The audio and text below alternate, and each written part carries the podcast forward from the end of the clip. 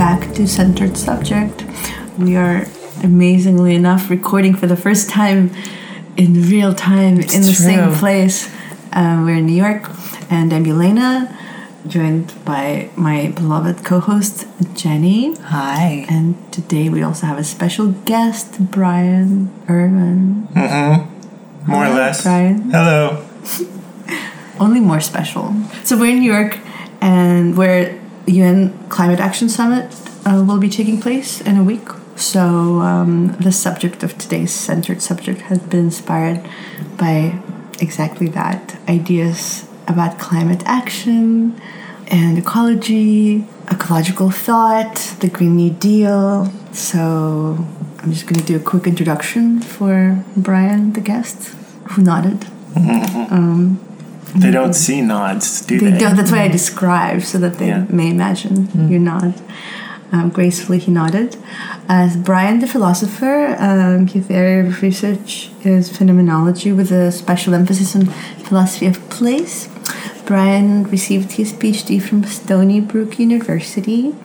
And currently, he teaches at John Jay College of Criminal Justice, which I keep wanting to say liminal justice, but it's criminal justice. It can be both. But it's both, and Sure. it kind of is. Yeah. It's all about liminality. CUNY, which I always struggle to pronounce. I always want to say CUNY. You should. No it's one better. needs to know that. okay. And um, it's very exciting. Brian is currently working on his manuscript, which had a working title of The Environmental Uncanny, a phenomenology of the loss of the world. Welcome, Brian. My pleasure to be here. The reason we welcome you is we heard you've been following the development that surround the Green New Deal, mm-hmm. and you had some opinions about Oh, did that I? subject, and we thought it would be interesting to hear from you on this subject. Yeah, well, the thing is, I went down to a conference in Philadelphia called Designing the Green New Deal. Hmm. It was real good. Great conference, lots of good speakers. Naomi Klein Oh, was there. Mm-hmm. She's a sweetie pie, it turns out. She has a very like stern authorial voice, you hmm. know, mm-hmm. but in person just cozy as could be. Hmm. yeah. And lots of other good speakers were there. One of the leaders of the Sunrise Movement, among others. Um, It's and like 20. yeah, she's Yeah. very young.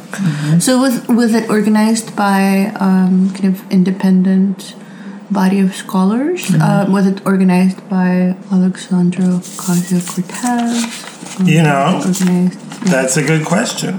I felt like the general impression was it just sort of cohered, Right. just sort of of its own volition. Yeah. It just came together. Okay, yeah. So different. Most of the speakers were activists or were. It was a, it was a lot of scholars. There were some activists. There were authors and journalists. It was Yeah. a good, interesting people mix. concerned with Yeah, issues. Mm-hmm. and it was like fourteen hundred people there. Oh wow! So it was um, basically a bunch of talks were sort of happening concurrently, and Yeah, you know, panel discussions, conferencey type yeah. discourse. Did you um, give a presentation?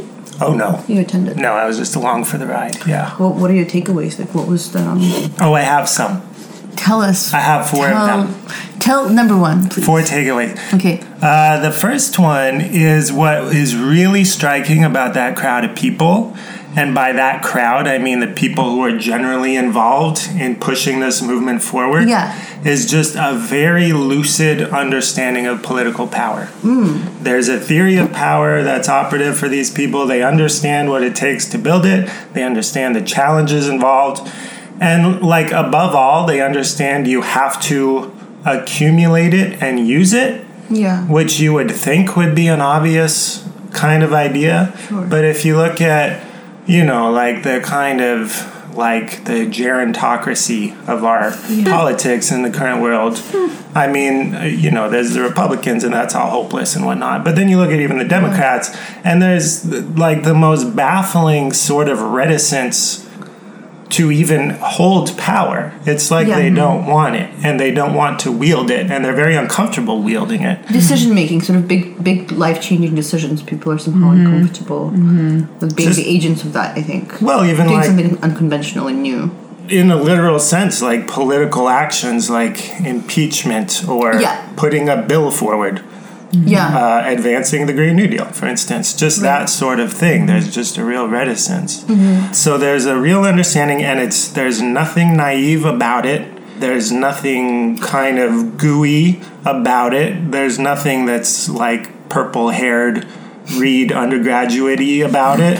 So, what is the specific, maybe, examples of that wielding that political power of obtaining it? Mm-hmm. Well, just an understanding of what it's going to take. Like a very common theme was the need to work with labor. And like not a single person questions the premise they need buy-in from labor. And, And that's by labor, ab- we don't mean the UK Labour Party, but we mean no, rather the working workforce, classes, working the classes, yeah. workers. And the labor and labor unions, you mean? Yeah, definitely Yeah. unions. Yeah. Um, so unionization itself is like Is a important. key component of the movement and toward has been under Deal threat for a long time. for about forty years. Mm-hmm. Yeah. And I mean, I think the question of labor is an interesting one as well because you know it spans so many different industries. People, there's such a lot kind of growing precariat class. Yes. you know, which is not um, That's a good attached word. in one to one place. You know, of work. They don't meet each other necessarily. You know, like that kind of solidarity that Yeah. um, unions often Right. are formed in. I think is absent in in these contexts of Yeah, that was a theme that was addressed. You know, when the original New Deal was launched, you know, you had very high unemployment. You had a massive population of people just cut out of the labor force entirely, unable to make a living, unable to get enough necessities right. that they needed to live. And now we're in this weird situation that so much of the workplace, workforce is employed marginally mm-hmm. and weirdly, Enough, yeah. uberishly. sporadically and consistently. Yeah. So it's that's an incredibly hard group of people to mobilize And because that's a, a large segment of the population, I think, right now. yeah, so that's a major problem. How do you mobilize that group? How do you gain uh, the like the massive potential power that's there with that group of people as part of a political movement? So that's the second point. That's Oh. my second takeaway. Okay. That was a good one. We- Strikes. Okay. Strikes are big. Yeah. There was a speaker there named Raj Patel, and he talked about how in the lead up to the original New Deal, there was just an incredible amount of labor action, strikes. People were striking in huge numbers, We numbers really we haven't come close to. In the States, I rarely encounter a situation where people are striking Mm-hmm. somehow. and it just hasn't been happening historically for I don't think I've ever experienced it. I've experienced it like in any other country, but never in the States. And I've lived here for 20 Right. years. I mean, it's it's been carefully discouraged in our populace, but also I think, I mean, I would love to do more study on this, but I think that in with the creation of the New Deal and a lot of the social welfare networks that were set up because of the strikes, it was like this and, and stuff that happened after the uh, Second World War. There was something that was everyone got really complacent because they were given social progress, they were given enough, they were kind of given what they were asking for then, and then there was a malaise. I think because of and capitalism then in the there was fifties. chipped away. Those little things were like taken very gradually away. I think, Right. here. Well, it was uh, almost imperceptibly. Yeah, I mean, there was an agenda to do that. Uh, ever since the New Deal was implemented, there was a active effort to undo it, Mm-hmm. and that started to bear fruit. Uh, well, especially it, with it, felt, it felt so socialist, and it had all the Sure. bearings. And they were. I mean, they were taking Vicious, power right. from the capitalists, right. You know, and, cap- and I guess in the Cold War era, Well, yeah, the Cold War was kind of good. You know, it was awesome. It was good in the sense that there was a sort of check on It's true. capitalism's excess. Exactly, So yeah. you didn't want to like you can't. check, the true check and balance Yeah. resided within the Cold War. yeah, I mean, you Checklist want to of eat balance. the poor, but you know if you do, they might become communists. So you can't be. Oh yeah, yeah. We, we had to wait for the uh, Berlin Wall to fall to really Hey, I- get I- out the forks and knives. I think that the existence of Soviet Union was like immensely helpful for social progress in Europe. I think it really scared the ruling classes, you know, that mm. things can really be upended. And so they, they kind of started in Europe especially because it was so close, you know, they could just mm. see like how That's very and just like giving away little bits like okay here's some free healthcare. Here's mm-hmm. here's this here's that mm-hmm. Oh, but sorry, but we veered away from the subject. Strikes. Strikes. Gotta have them. Gotta we have had the big climate strike today. That's good. I went. Yeah, right? Yeah. There's a, there's actually uh, March. It was March, but I was confused about it. Like, what was you know what was the strike part? Because From we school. were marching. So, oh, I So see. students but I Yeah, thought it was primarily a student lots and lots of right? kids there. Yeah, my Yeah. friend brought her six month year old child who was dressed in all black because he was in mourning. Cool. Well, yeah, I think that's so wonderful that they're saying something to adults saying this is going to affect us, so there's no point in getting to be good at mm-hmm. anything. There's no point in developing, you know, mm-hmm. acumen or, or studying facts in Yeah. any way. If you don't value facts and that's going to end the world, what's the point of us doing any studying at all? Pretty wonderful. And that's not something any adult could say. Exactly. Yeah. It's, it's it's amazing. It's like they're and it's very self centered of them, which I think is kind of the best way to do it. Yeah. You know, because they are they are the future, but it's Exactly. like we're talking about the future is what's on the line, and they're saying, well, there is no future, Yeah. so why should I do anything? So That's really good. Thank you for explaining it to me. I can't believe I Yeah. actually went in March and I didn't know Yeah. what was. that's all Greta. That's all the Greta. strike. Oh right, we were marching to hear Greta speak, which I didn't. Um, I couldn't stay for that. But yeah, I just thought true climate strike would be to like withhold all carbon dioxide well, that's a, yourself. that's a high all bar. hold that breath for two minutes, everyone. Yeah. I mean, in a sense, that would solve the problem, but Yeah. If we took turns, I don't know if I'd want to. Yeah, okay. Kids like to do that too, but they just also like to try to make themselves pass out. Sometimes. right, yeah. don't I do know too, If actually. you remembered that, but they don't do that really for political means. They Yeah. just kind of like to pass out in fifth period. exactly. It's fun. It was a problem. Well, anyway, it's, it's like drugs. it's like a fifth grader's Hopefully drug. know how to. Asphyxiation. Sorry. Yeah. It is a little It is bit. a little bit. Yeah. And so, so strikes, yes. So we must do strikes. Yeah, so I mean, you could again, you could think about the original New Deal that uh, passed in the wake of strikes, where there was a real existential threat to the masses, Exactly. and that today is not the case with climate change for old people. But it really is for young people. Yeah. And so the fact that you have this mobilization beginning with young people makes perfect mm-hmm. sense mm-hmm. Yeah. from that perspective, and it's a reason. does, yeah. It's a reason to be to kind of envision how you really could get some revolutionary change through the system. Yeah. Yeah. It's going to take a while because you know it's going to require some generational Yeah. replacement. It's true. I, I think, but yeah. There were so many kids today at the march, and so many like really young ones, and I feel like it will be really memorable for them. Yes. There was a um like children's I want to say parade. It was not a children's parade. It was like a march, in medieval uh like battle that was led by children, women Oh, and wow. children because they had it was like a peasant revolt, but it was I forget what it was called. I'll tell you. I'll research it for next time, but yeah, it was led by children famously. Hmm. And it was violent. Yeah. the Children's Rebellion. I, it's that sounds kind of right but it wasn't sounds about it wasn't about their it wasn't necessarily just for their needs it was just that you know in the late medieval children women and children were really fucked with a lot because you know hmm. with the privatization of the commons and stuff so they were the ones who mobilized because the, their lives were being so affected Yeah. and children weren't treated in the same way that they're treated now. They were like little adults back then. They weren't infantilized, and there was no. Well, the concept of the chi- of childhood was invented in the Victorian, like our hmm. modern conception of it. So they, The innocent. yeah, they had jobs. You know, twelve year olds were very important in the community, so they were pissed. Sometimes even uh-huh. six year olds had jobs. yeah, I mean, You know. it's not so great, but They launched the tiniest strikes. yeah, Tiny strike. good for them. Yeah, it's good.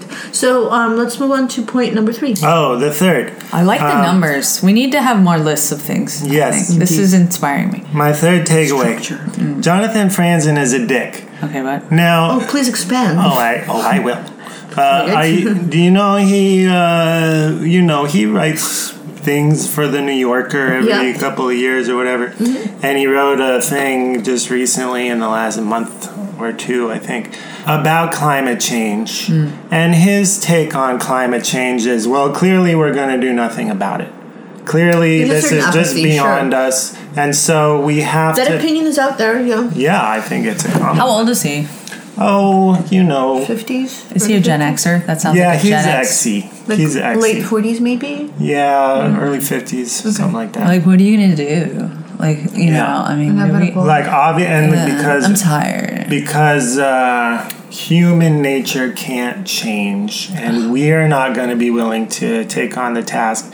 And so it says we need to retreat to more local kind of efforts to like to save wilderness. Um, to support some sort of sustainable local economies or something, though it's not clear how that's going to work with climate change Yeah, uh, sort of ruining every economy basically. and whatnot.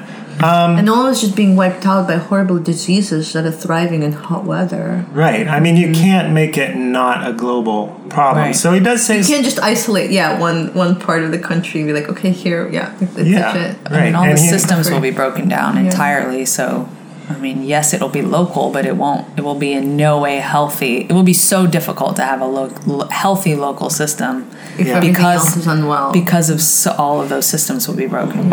yeah. And I mean, he does argue that we need to engage in some uh, mitigation, which means, and he recommends a humanitarian course of action where we accept climate refugees and whatnot. Yeah. The point that was made about this is, you know, it's not human nature that's causing the problem. The problem is some specific people. yeah, There are the capitalism people who are in charge of the fossil fuel companies Yeah. exactly. uh, people and so that- on. that yeah, invested in these production right. um, modalities. too. Yeah, and and PR to shut down the climate movement that was happening in the '90s. Would you know there are people that the Koch brothers like engineered anti-climate uh, propaganda basically in the last 15 to 20 years. There's a really good bunch of journalism about this recently, just like about how um, the Republicans used to be pro-climate and pro global warming, and that was it was engineered by some of those companies to stop the Republicans from you know considering climate change. They made that a partisan issue. Right. Anyway, Well, for a long time, I think we were so attached to the idea of progress and dominating nature, um, you know, and kind of overcoming it. That it's it's a big cognitive shift, I think, for people. Yeah. You know, it's a fairly sort of recent understanding that we have dominated to such an extent that like Anthropocene has become the Yeah. environment that we live in. You know, that it's almost like we have conquered so utterly.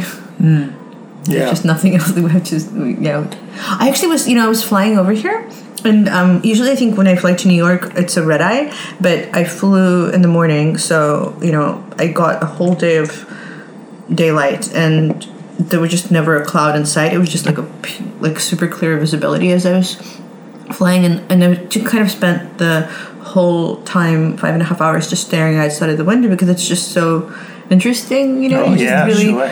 and I just realized that I think there were just so few places where I would look down and see what you would think of kind of topography of of the mm-hmm. natural environment. You know, I know the word nature is funny, but you know everything was so delineated. You could just see the kind of far. It's only I think when the mountain range would present itself that would just mm. sort of be the only like mm. unscathed area, but. Everything else was kind of it was just these circles and squares, you know, Sure. like these crops, mm. and it was just it was just completely geometrically defined to such an extent. It, it's like it looks so precise from mm. above. It's Yeah. just yeah, it was just so utterly Anthropocene. You know, it was like Yeah. a giant drawing somehow. yeah. Well, a lot of that was laid out in the 19th century, which was like the very height of rationalist Yeah. Mm. thinking about Yeah. space and the layout of space. I mean, that's when we got like the Manhattan street grid. Mm.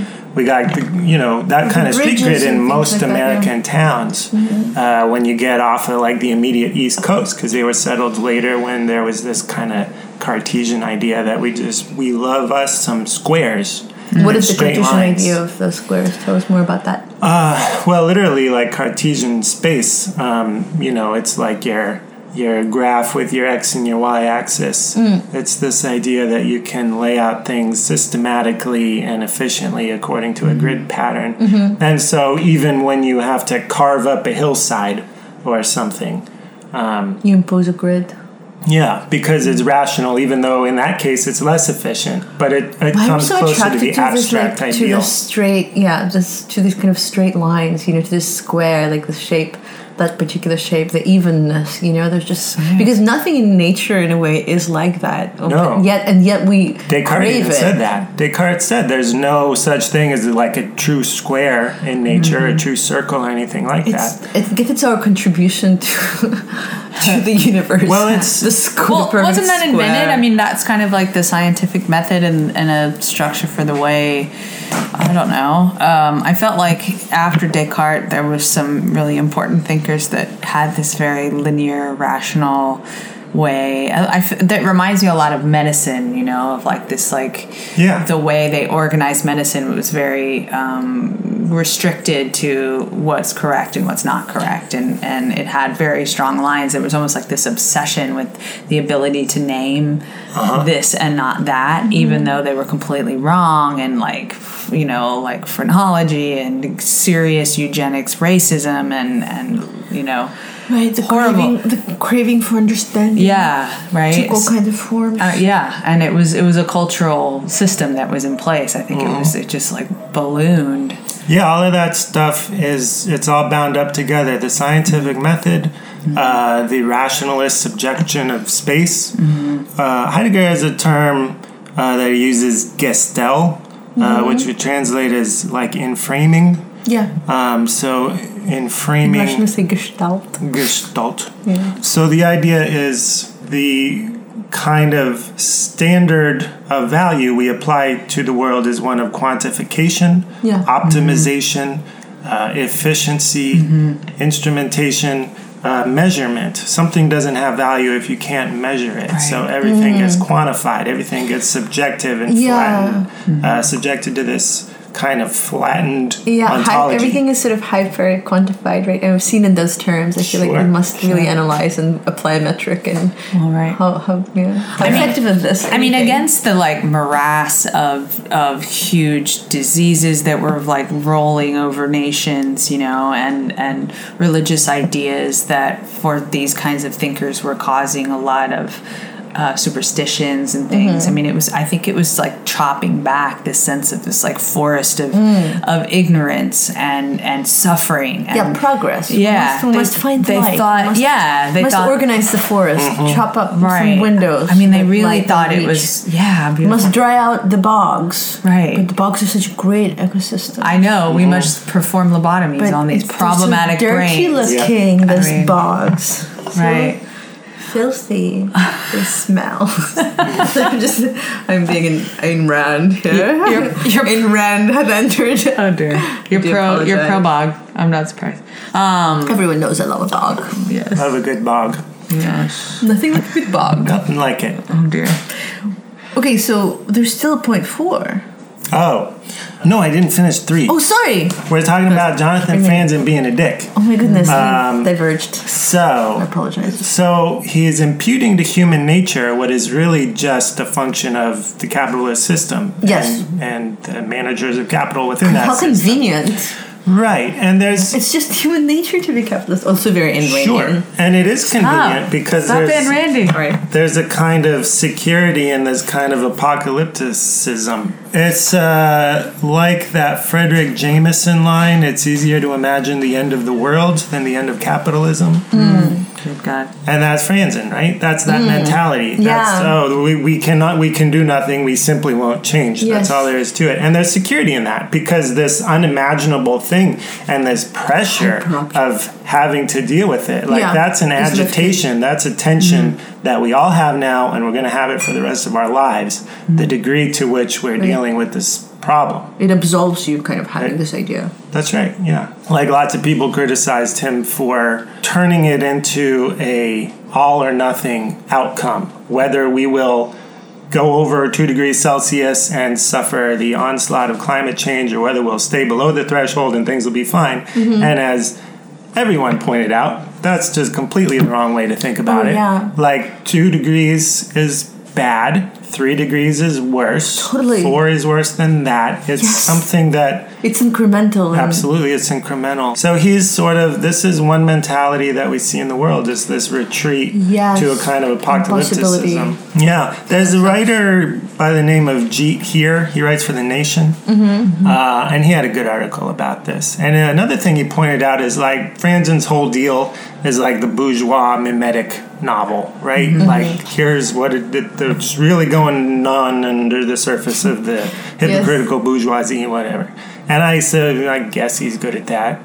Mm-hmm. Yeah. I mean, whatever. I don't, I don't like. Well, Being, if being a novelist and if he was so good at that, then he would have a more progressive, you know. No, well, that's the interesting thing. That's what he There's interpreted. maybe an interesting tension between that sort of mimetic novel and political vision, yes, which requires at least a degree, a modicum of utopian thinking or imagining an alternative agree, yeah. future. So, like something like science rather fiction or interpreting exactly, rather than interpreting whatever's happening and kind of coming mm. up with with ways of um, Yeah. which are not non-changing, but rather kind of mm. psychological delving into right.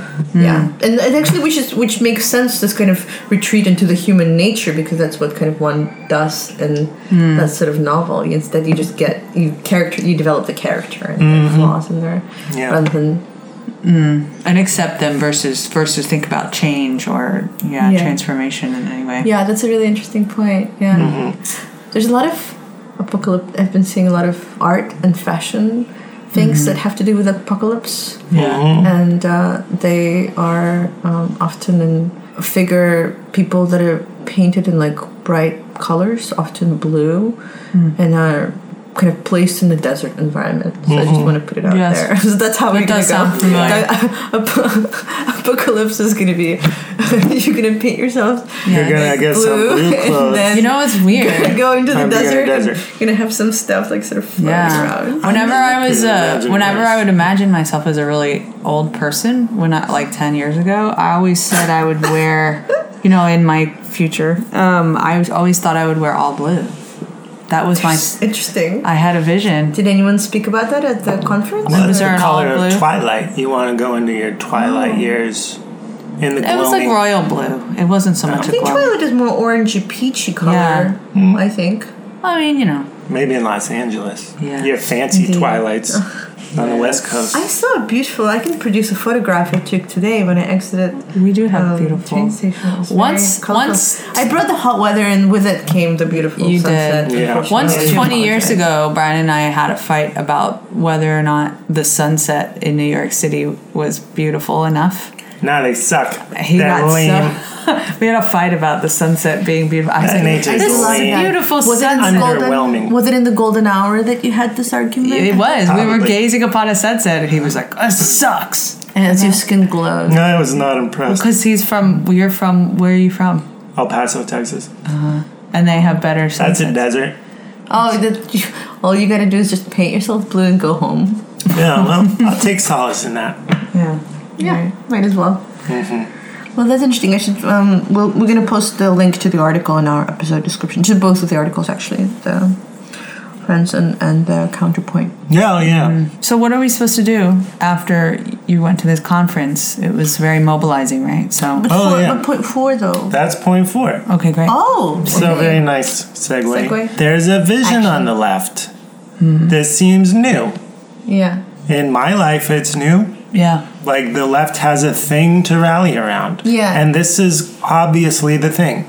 Yeah. I mean, this is the this is the event. Absolutely. Climate change is the event that is going to require institutional change at the broadest scale. Mm. We haven't really had that. I mean, we had this sort of a continuation of an older paradigm for a long time. yeah.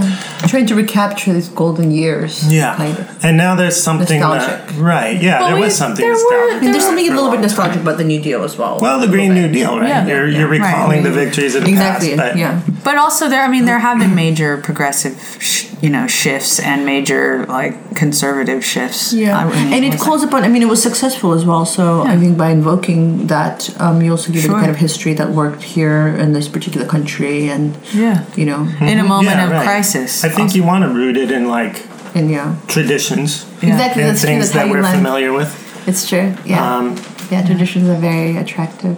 Yeah, so I think that's really intriguing. I think you can almost see how this is going to go It's going to be a slog and it's going to Yeah. take decades. A decades.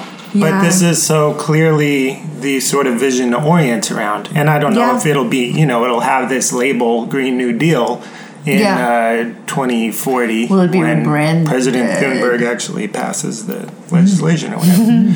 but God, she would kick ass. you know, it's just, a, I mean, for one thing, we have to make sure uh, democracy doesn't collapse in the next few years. Yeah. So that seems uh, that seems iffy at the moment. So Do we got to get so? over that speed bump. Yeah. But if so, then I think this is the sort of line that politics organizes around. I feel like I'm always um, concerned about the sense of kind of collective rallying in America. I think because Yeah. it's so difficult to achieve in kind of logistical terms. Sure. Um, I think even just kind of beyond the fact that it's the the urban planning has kind of imposed a very isolated reality on most people's lives, and I think I mean New York is like an exception. It's like actually where people see each other and bump into each other and they kind of see each other's humanity. Whereas like in other places in LA, Houston, you know, people are kind of trapped in the car and like voting doesn't happen on a day where everyone can attend Yeah. it. You know, there's just all sorts of things like that. Like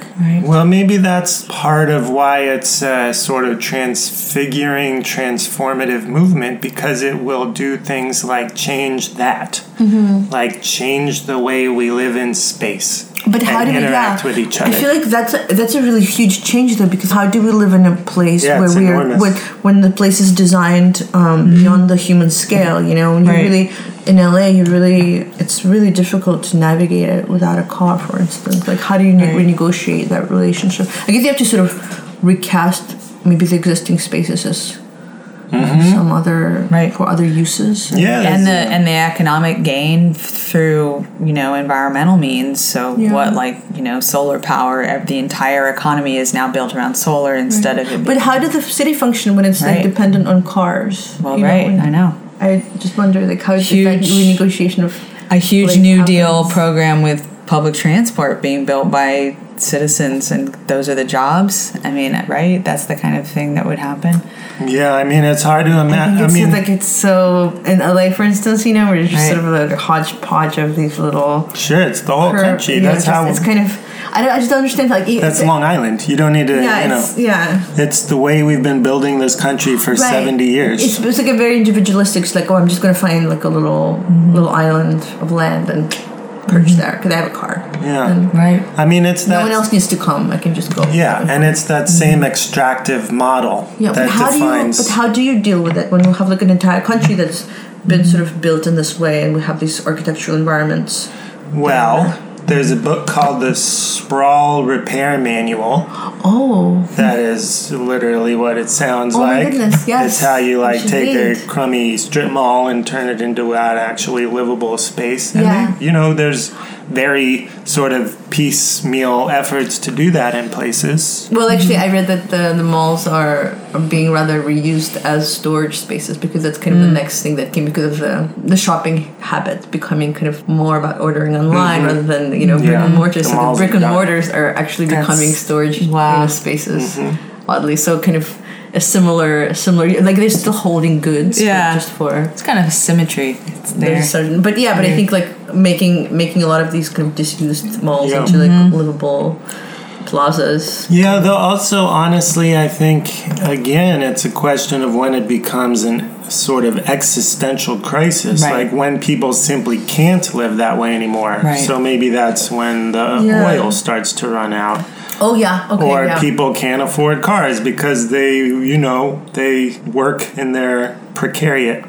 yes, jobs and whatever. Yeah. yes. Well, so at this conference, were there people giving really good projections of what they were thinking was going to happen to society under this crisis in the next like 20 years? So, I mean, that's people don't believe in this science anymore, but if they really said, people do. I mean, most of us do, but so what I'm looking for is some really nice data to say it will not be sustainable for you to be able to fly in planes at this mm. point. Mm. It will not be sustainable. You know what I mean? Like at this point, we need to start designing new ways, new fuels, or you will not be able to do this so that we can start to really plan just infrastructure, you know, even conceptually, even from a sci fi place. Like, Yeah. What are we going to Well, do there are without these facts. I think people Yeah. do have them. Right. What do you mean? So it's um, Like like, a- like kind of developing a, a cheat sheet for how like to speak to people. I think you know, I think a sense like a, a consensus around I mean who's going to know what our particular collapse would look like but a consensus around what will be going first what will be how the economy will really be affected. I want to see projections of of what our challenges will be and in what order they come Yeah. once climate change really starts to affect us. And so you can see you can see it in the weather you can see it in you know like They have- ecological yeah, they have it a lot. I mean, the- Yeah. in terms of like you know climate refugees and wars Sure, and stuff. I mean, sure. that, that exists. And I think people only. but like like connected to these solutions like that's kind of what i would want to put side by side Mm. you know sort of like this is this is this plan of the green new deal which does seem pretty awesome to me and then you know the timeline of what is going to happen and i imagine it just it does seem that they're considering uh, you know how to limit carbon emissions you know as number one so that we prevent all the terrible things from happening but we also reorganize society so that it no longer you know is so damaging in all these different ways you know? So i don't know. So it's it's, it's ways to reorganize society to prevent climate damage you know or, or environmental damage or is it a plan to help us live once we have damaged things do you know what i mean A lot of the talk was just sort of laying out here's the scale of the problem. Yeah. Here's the scale of the technical problem, which is just, you know, taking carbon production out of the economy and everything like that, and the scale of the political problem.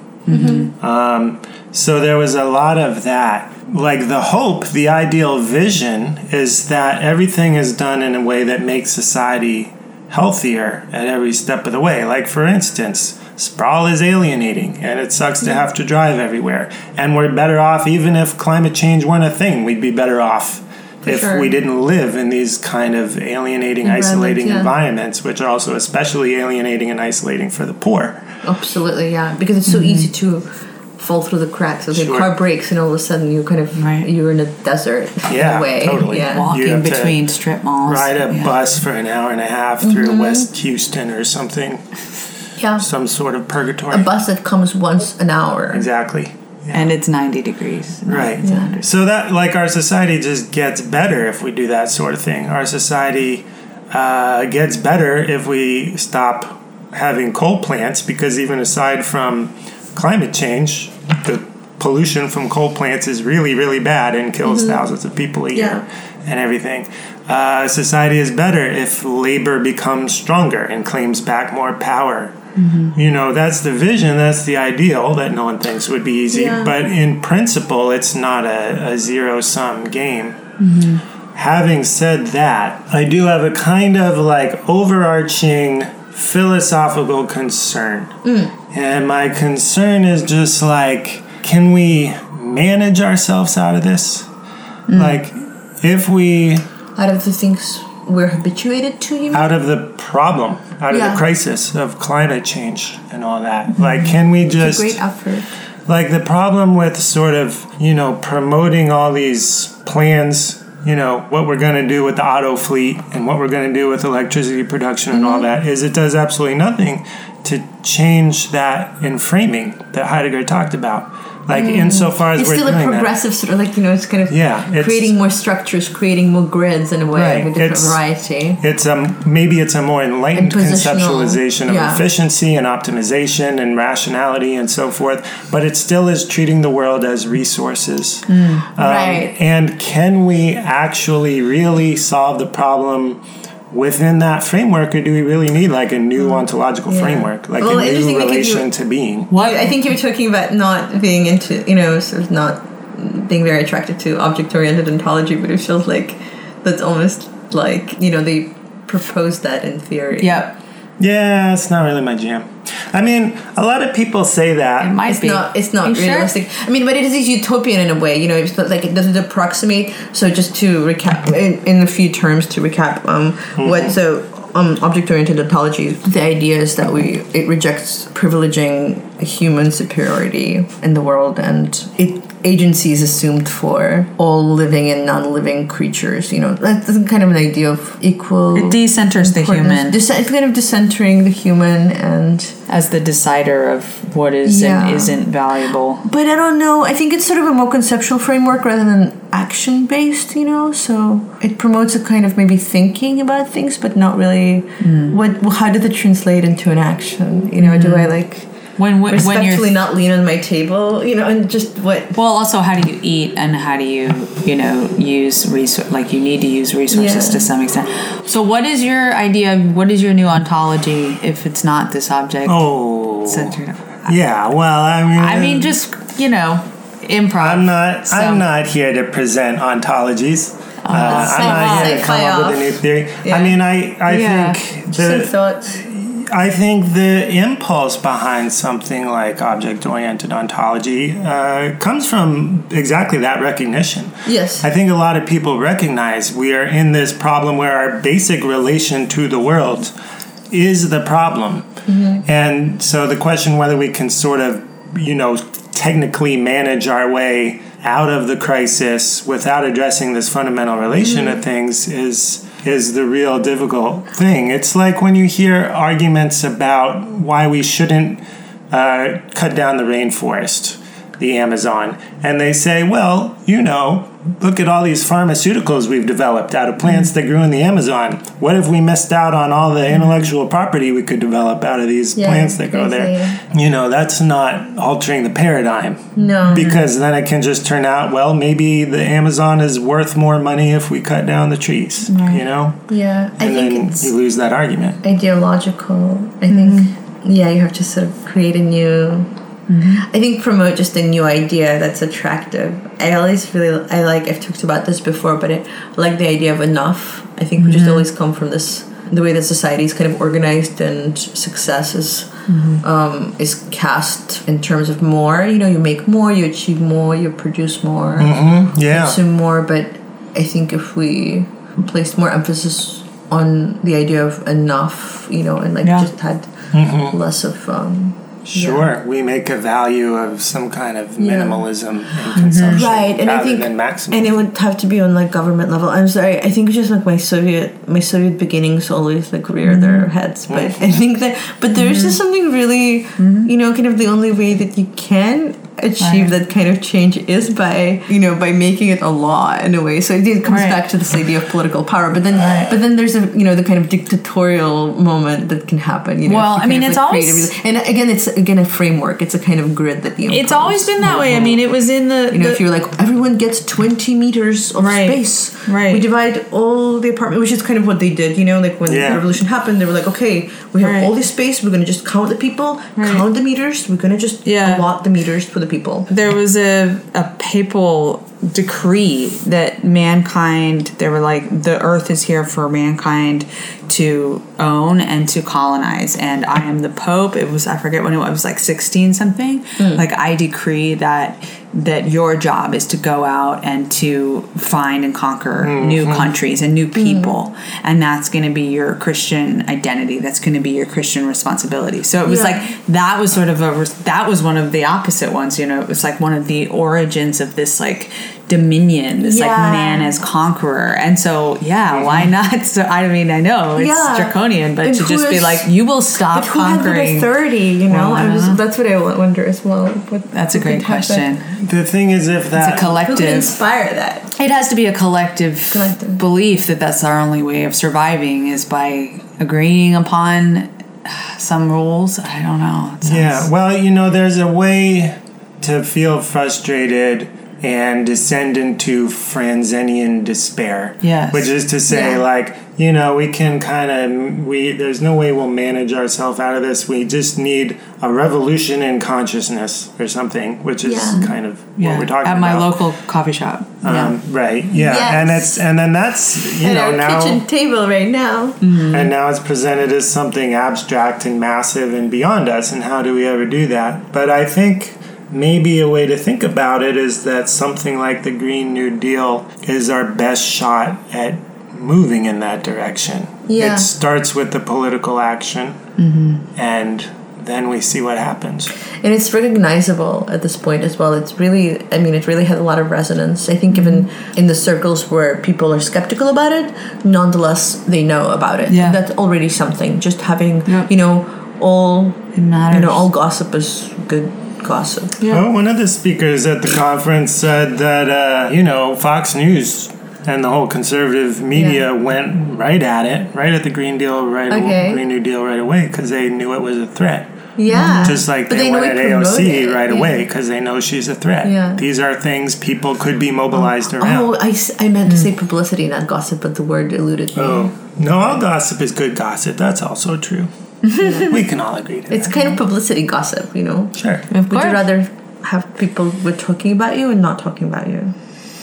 Whether it's good or bad. I don't. I don't like it. I don't. I don't like people talking. Don't talk about me okay, fine. ever. Ever. Not one word. Um, okay. Well, that's very. I feel motivated. I, I really like the idea, and I do kind of wonder if I've been friend zoning in, in my passivity and like overwhelmed towards this situation. And I think it's a, a really important point to make that like all political action was first conceptualized and then talked Yeah. about by groups of people and then pushed and, And collective for- actions were happening, just Yes. like the climate strike or, you know, before It was- takes a lot of work. Yeah. Yeah, and effort and leaflets were happening. yes. Yes, we can make run I mean, Instagram ads. Yeah, I mean, gosh, like I just learned about the early suffragettes and the amount of violence they Oh, yeah. affected on the system and the amount of There were violence. bombs. There were They lots of bombed. stuff, They did. Hun- they invented hunger strikes. Like Yeah, they insane. self harmed, they other Yeah. harmed. There So much yeah. going on. We always domesticate these things retro retroactively. Yes. Like the labor movement was violent as hell. Right. So violent, yeah. The civil rights movement, you know, Right. Martin, The uh, Martin revolution Luther was King very Jr. was a was a far left radical that the nation hated Mm-hmm. yeah. until we named a holiday after. him. Why do we do that? Why do we They make won. things so? They gained Yeah, the but- power, the concrete but power. why- History is always a fiction, and you always people always paint it in like nice. But glow why is light. it? Dom- why can't we live with the the violence? Why not even violent? But why can't we live with a s- with the real struggle of what happened? You know, to make the change that happened because we can see, you know, the civil rights situation before Martin Luther King and and Malcolm X's struggle and all of those folks' that struggle. You Yeah. can see the world before and after. You can tell a dramatic shift happened, and yet People like to tell a palatable tale because Yeah. I think once it goes into like a history book, you know, they don't want to hurt the children's imagination or give them the wrong ideas. They don't want they kind them of point them- mythologizing. Yeah. So, yeah, They, and they don't want them to freak out at school and they don't want them have to do a that. Also, they don't want to child give them an rebellion. example. You know, exactly. No child rebellions Yeah, allowed. exactly. None. No child rebellion violence. And, yeah. Interesting. And they don't want to give them like t- it would be like tips for organizing in a way. You know. I would love that. I am a teacher, Yeah, you and know, when my kids start point. doing that sort of stuff, I think it's awesome. Right. I try to be like a very collectivist hippie teacher, and Mm-hmm. and try to yeah encourage them to do that. It, this is making me. I have to write plays for my work sometimes for kids. This is making me want to write a like super That's activist Yeah. play like Mm-hmm. about history. I might do it. Yeah. Yeah, yeah. I think that's a great idea. Yeah. The New Bill Deal. as well. The New Deal play. I'm gonna do a play about the New Deal, kids. yeah. Get ready. They love it. Yeah, Sounds interesting. Little picketers. Well, well, I wonder what the UN climate summit will will reveal. Hmm. Yeah, I guess we'll find out next week. Yes, we will. Tune in next Tune week. in next week for Yeah. our assessment. Right. Thanks for being awesome, Brian. Yeah. Mm, yep. You pundit like a champ. Mm, Yeah. I bloviated. I'm I fully motivated. Me too. I hopefully so our our dear listeners. I said it and I stared at the microphone because that's where they all are. Yeah, they're very tiny little people inside tiny of there. people that are Hi, listening. everybody. Yeah, thank you for um, tuning in. Tiny people. it's a bit late in New York, and I only, I personally only had five hours of sleep in the last forty-eight hours, which I'm greatly enjoying. Yes. But yeah, we'll um, we'll be returning next week. We're just going to blow away like the wind now. So That's right. see you later. See you later. Bye bye.